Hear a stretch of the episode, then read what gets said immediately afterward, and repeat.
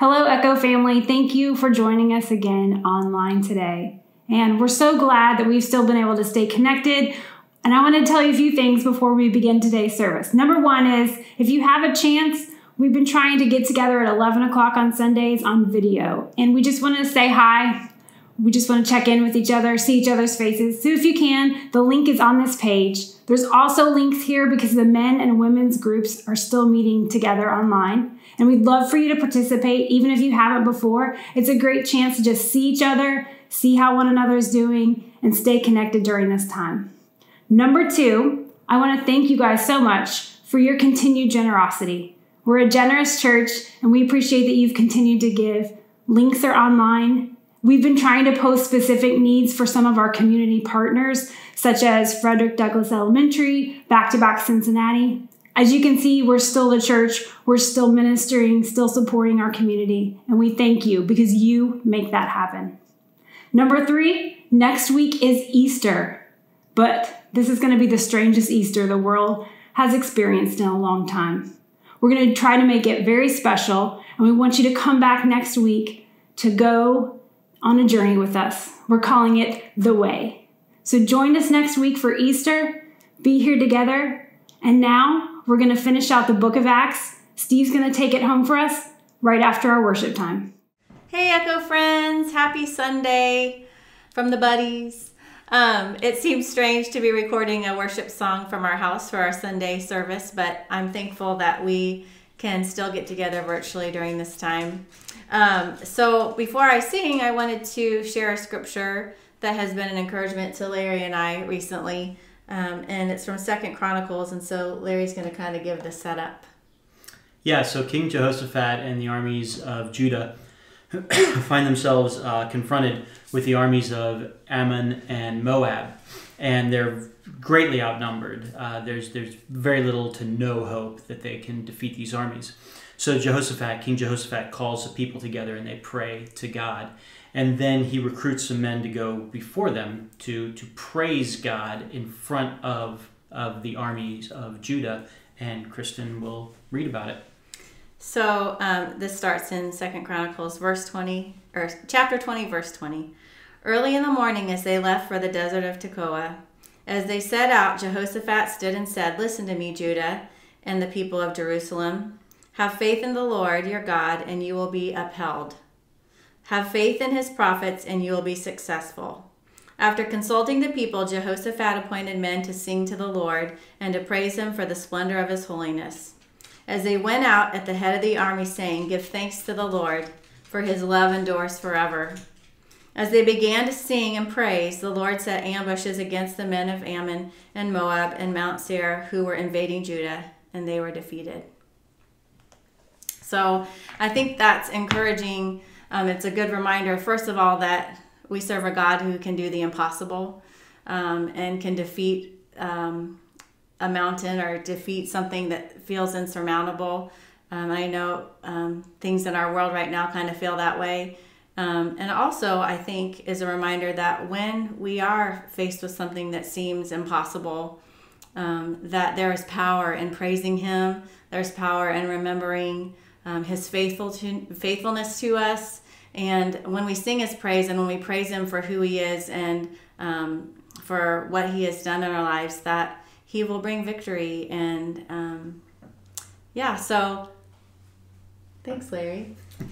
Um, I'm going to do a song, uh, sing a song called Yes, I Will, and it kind of just goes right along with the scripture. And we haven't actually done it at Echo before, but um, it's really easy. So I hope you'll sing along or that you'll worship along. And um, I just feel like it's it's been very encouraging to me. Um, and so I pray that you'll sing or that you'll pray or that you'll just remember God's faithfulness to you um, during this and um, pray that it blesses you.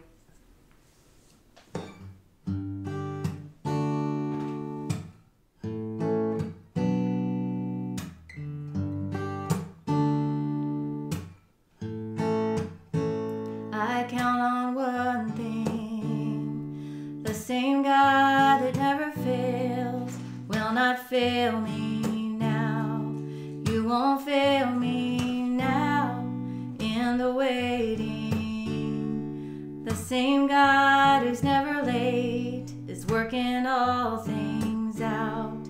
You're working all things out. Oh, yes, I will lift you high from the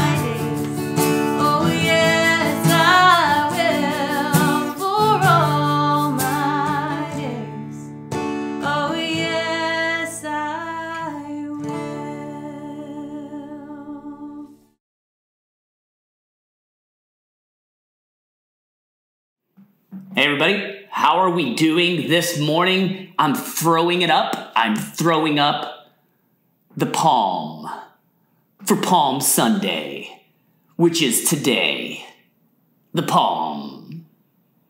Anyway, glad that you're here with us on this Sunday morning for our time of worship together as a church. My name's Steve. I'm one of the elders here at the church, and I get the privilege today not only to preach, but to wrap up a series that we started back last fall. And you think about this, I never anticipated that when we started a series on the book of Acts all the way in the fall, that we'd hit this point where just the world has been turned upside down. However, if I am pulling the thread of this, and trying to show that theme of the world turning upside down. That has been part of the premise of our study of the book of Acts. We called this series Behind the Scenes because we said the beautiful thing about the book of Acts is that the author of the book, Luke, who wrote the Gospel of Luke, he wrote the story of the first church, how everything unfolded, and in doing so, gave us a transparent, realistic view of what it was like for the church to come of age. And the lesson for us as a church that is always trying to come of age ourselves is to try to learn from those lessons to see what it really means to be the church and put that in our lives. Now it's a little challenging right now because we of the church as the church have been spatially separated, but I think that's a great uh, aspect of this part of our study so that we can go back and look at what the church does. So when we are back together, that we are on point and ready to go. So, um, this is the end of the book, and I'm going to admit that I'm not going to go fully in depth in that. What I wanted to do, because some of us have picked up the study of the book of Acts along the way, is I wanted to explore some of the themes in the book. And you know how I'm doing that? I'm doing that today in a way that I can do because we're doing it on video. I wrote or drew this out on some index cards. I like this, and I will admit I drew the picture. My lovely daughter Kaylin helped out because I asked her to color in my illustration. So I've picked seven moments from our study in the book of Acts that summarize the big themes about the book. And the first one I have is from Acts chapter 1. It's the ascension the ascension of Jesus, because that's how this book started. Remember that the book of Acts happens after the Gospels and it ends with Jesus on top of a mountain outside of Jerusalem around his then 11 followers and telling them, Look, guys, I am leaving. But the story of Acts starts with the ascension, and this is key for us as the church because the message that Jesus gives here is not just telling the church to continue on, but the end is going to be similar to this is that when Jesus comes back, all will be completed and all who follow him will ascend together. And at the beginning of the book, we see the goal of what it is for us to be Christ followers, to understand that Jesus left, but that he is coming back again. So that as an emphasis of the story is very key.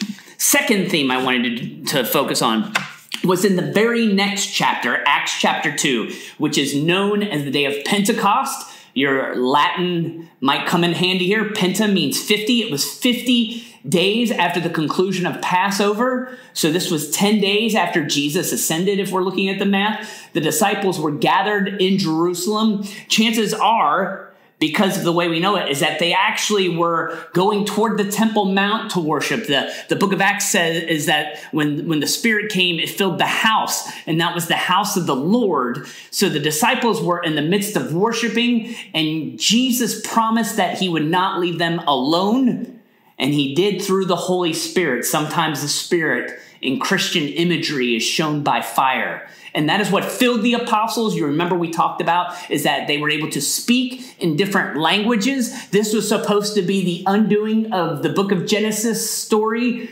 After Noah and his family of the flood, all the people came together. They had one language and they were arrogant, so God gave them many languages and he confused humanity.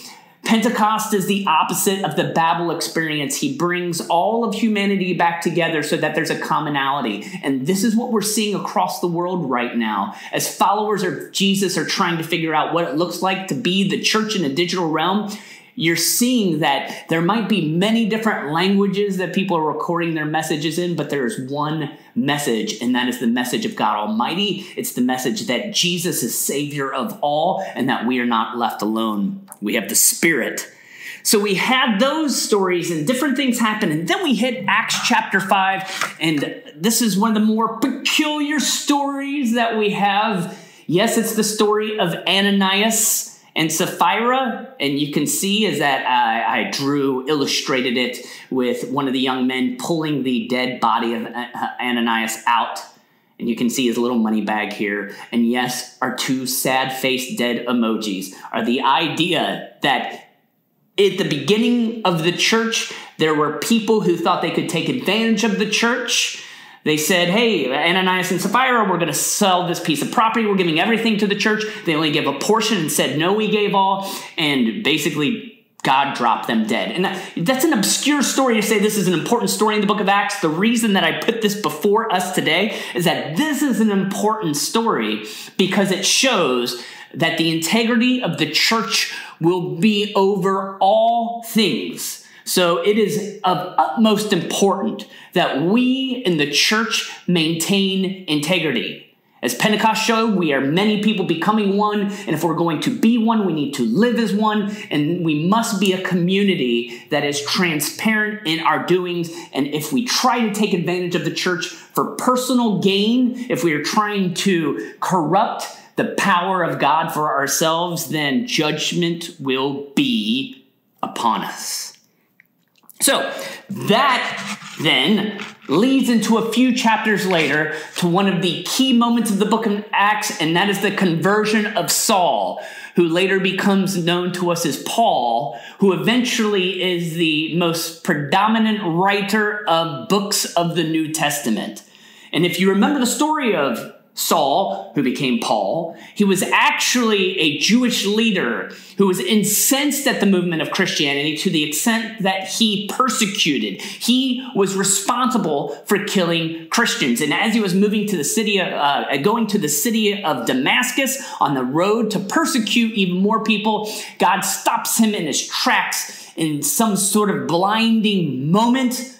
Saul understands that what he was doing was wrong, that the true path of the worship for the people of God would be through Jesus, and that for him to regain his sight, he would need to come along on that path. And it's very interesting is that in the early church, the conversion of Saul who we know as Paul. This conversion experience put many of the early Christians in great fear because they thought it was a hoax. They thought Paul was out there trying to pretend to be Christian so he could identify some Christian believers and persecute them as well. But what we see here, friends, in the book of Acts is the ultimate example of life change.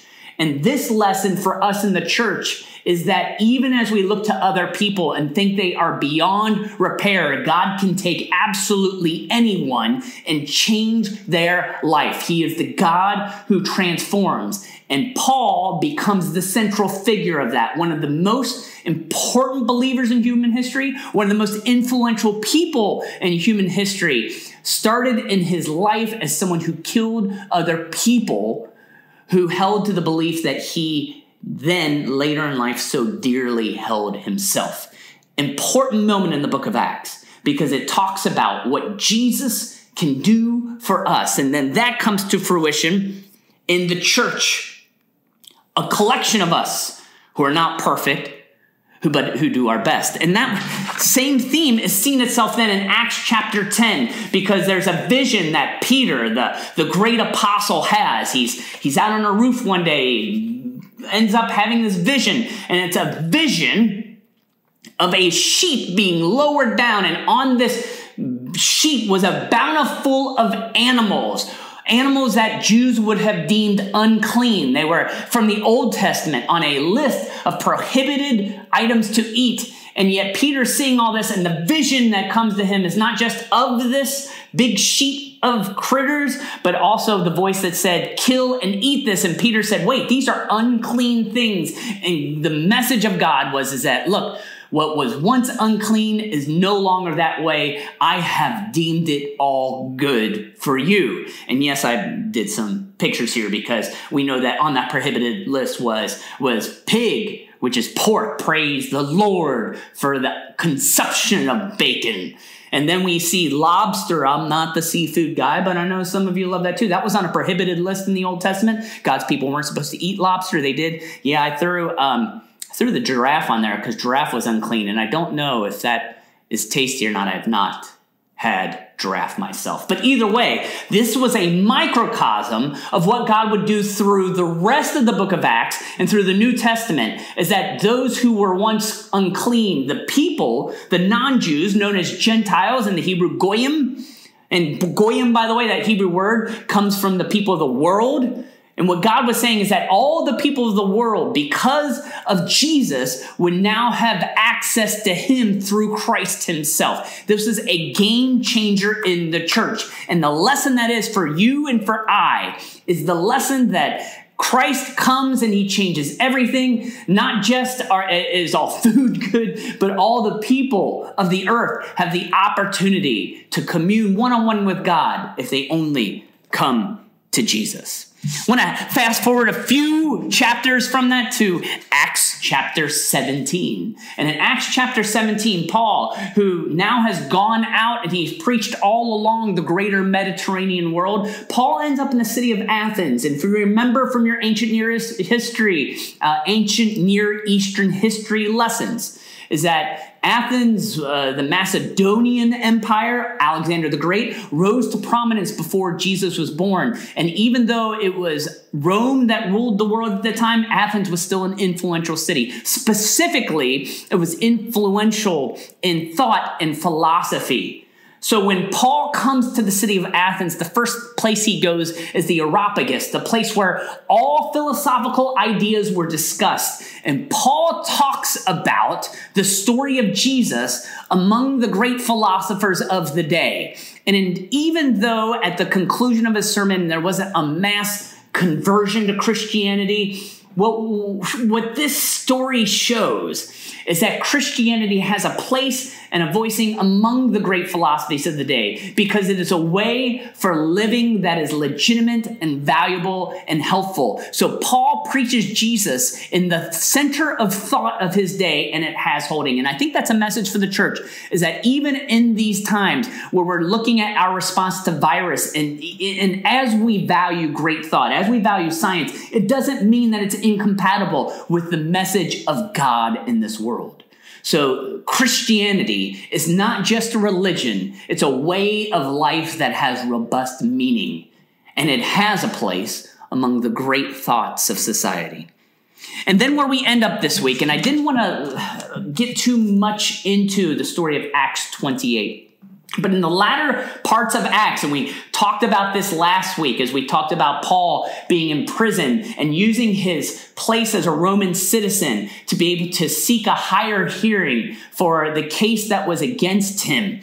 Paul's goal in the conclusion of the book of Acts is to be in the city of Rome. At that point, the most influential city in the entire world. And Paul wants to get to Rome so he can tell the story of Jesus in the greatest place because if the gospel makes it in Rome, it's going to spread throughout the whole world. So this is what's interesting is Paul wants to make sure he makes it to Rome so he can teach the gospel to the people there. And he arrives at Rome and what we discover is that over these years, as Christianity spread throughout the book of Acts, that Christianity had already made its way to Rome. So as Paul arrives, he's not the one who brings Christianity to the city of Rome. He wants to preach there, but as he's there, he finds out that there are already people who believe it.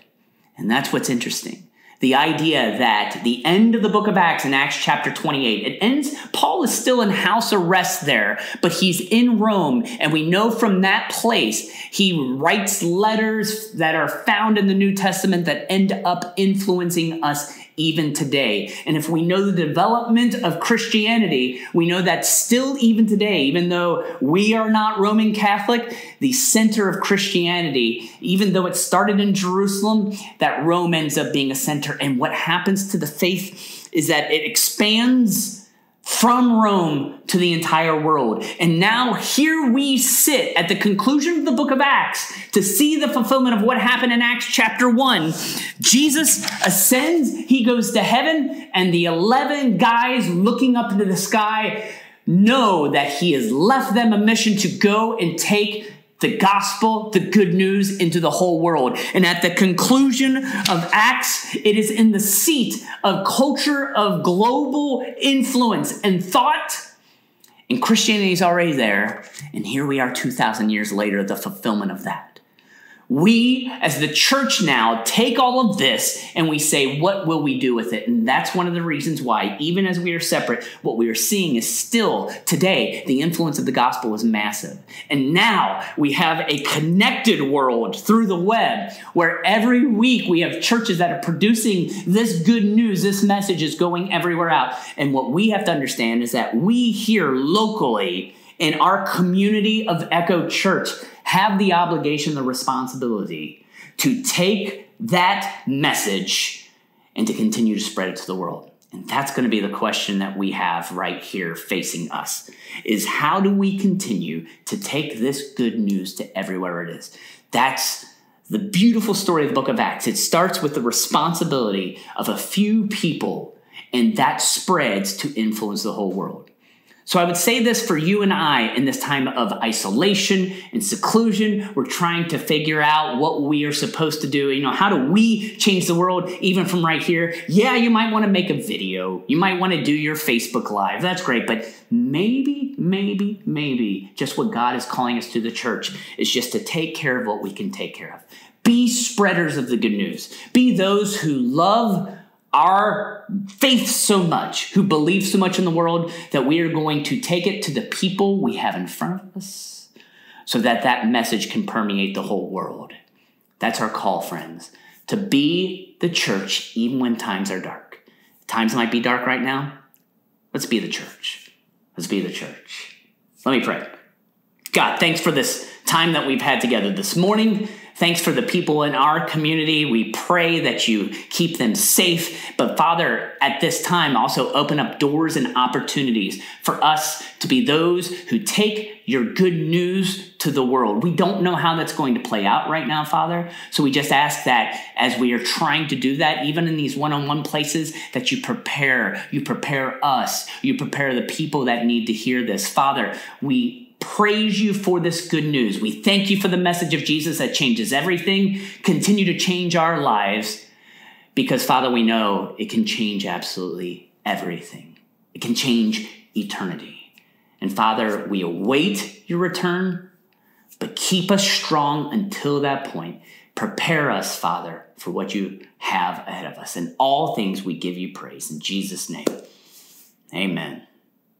Amen. Enjoy your Palm Sunday.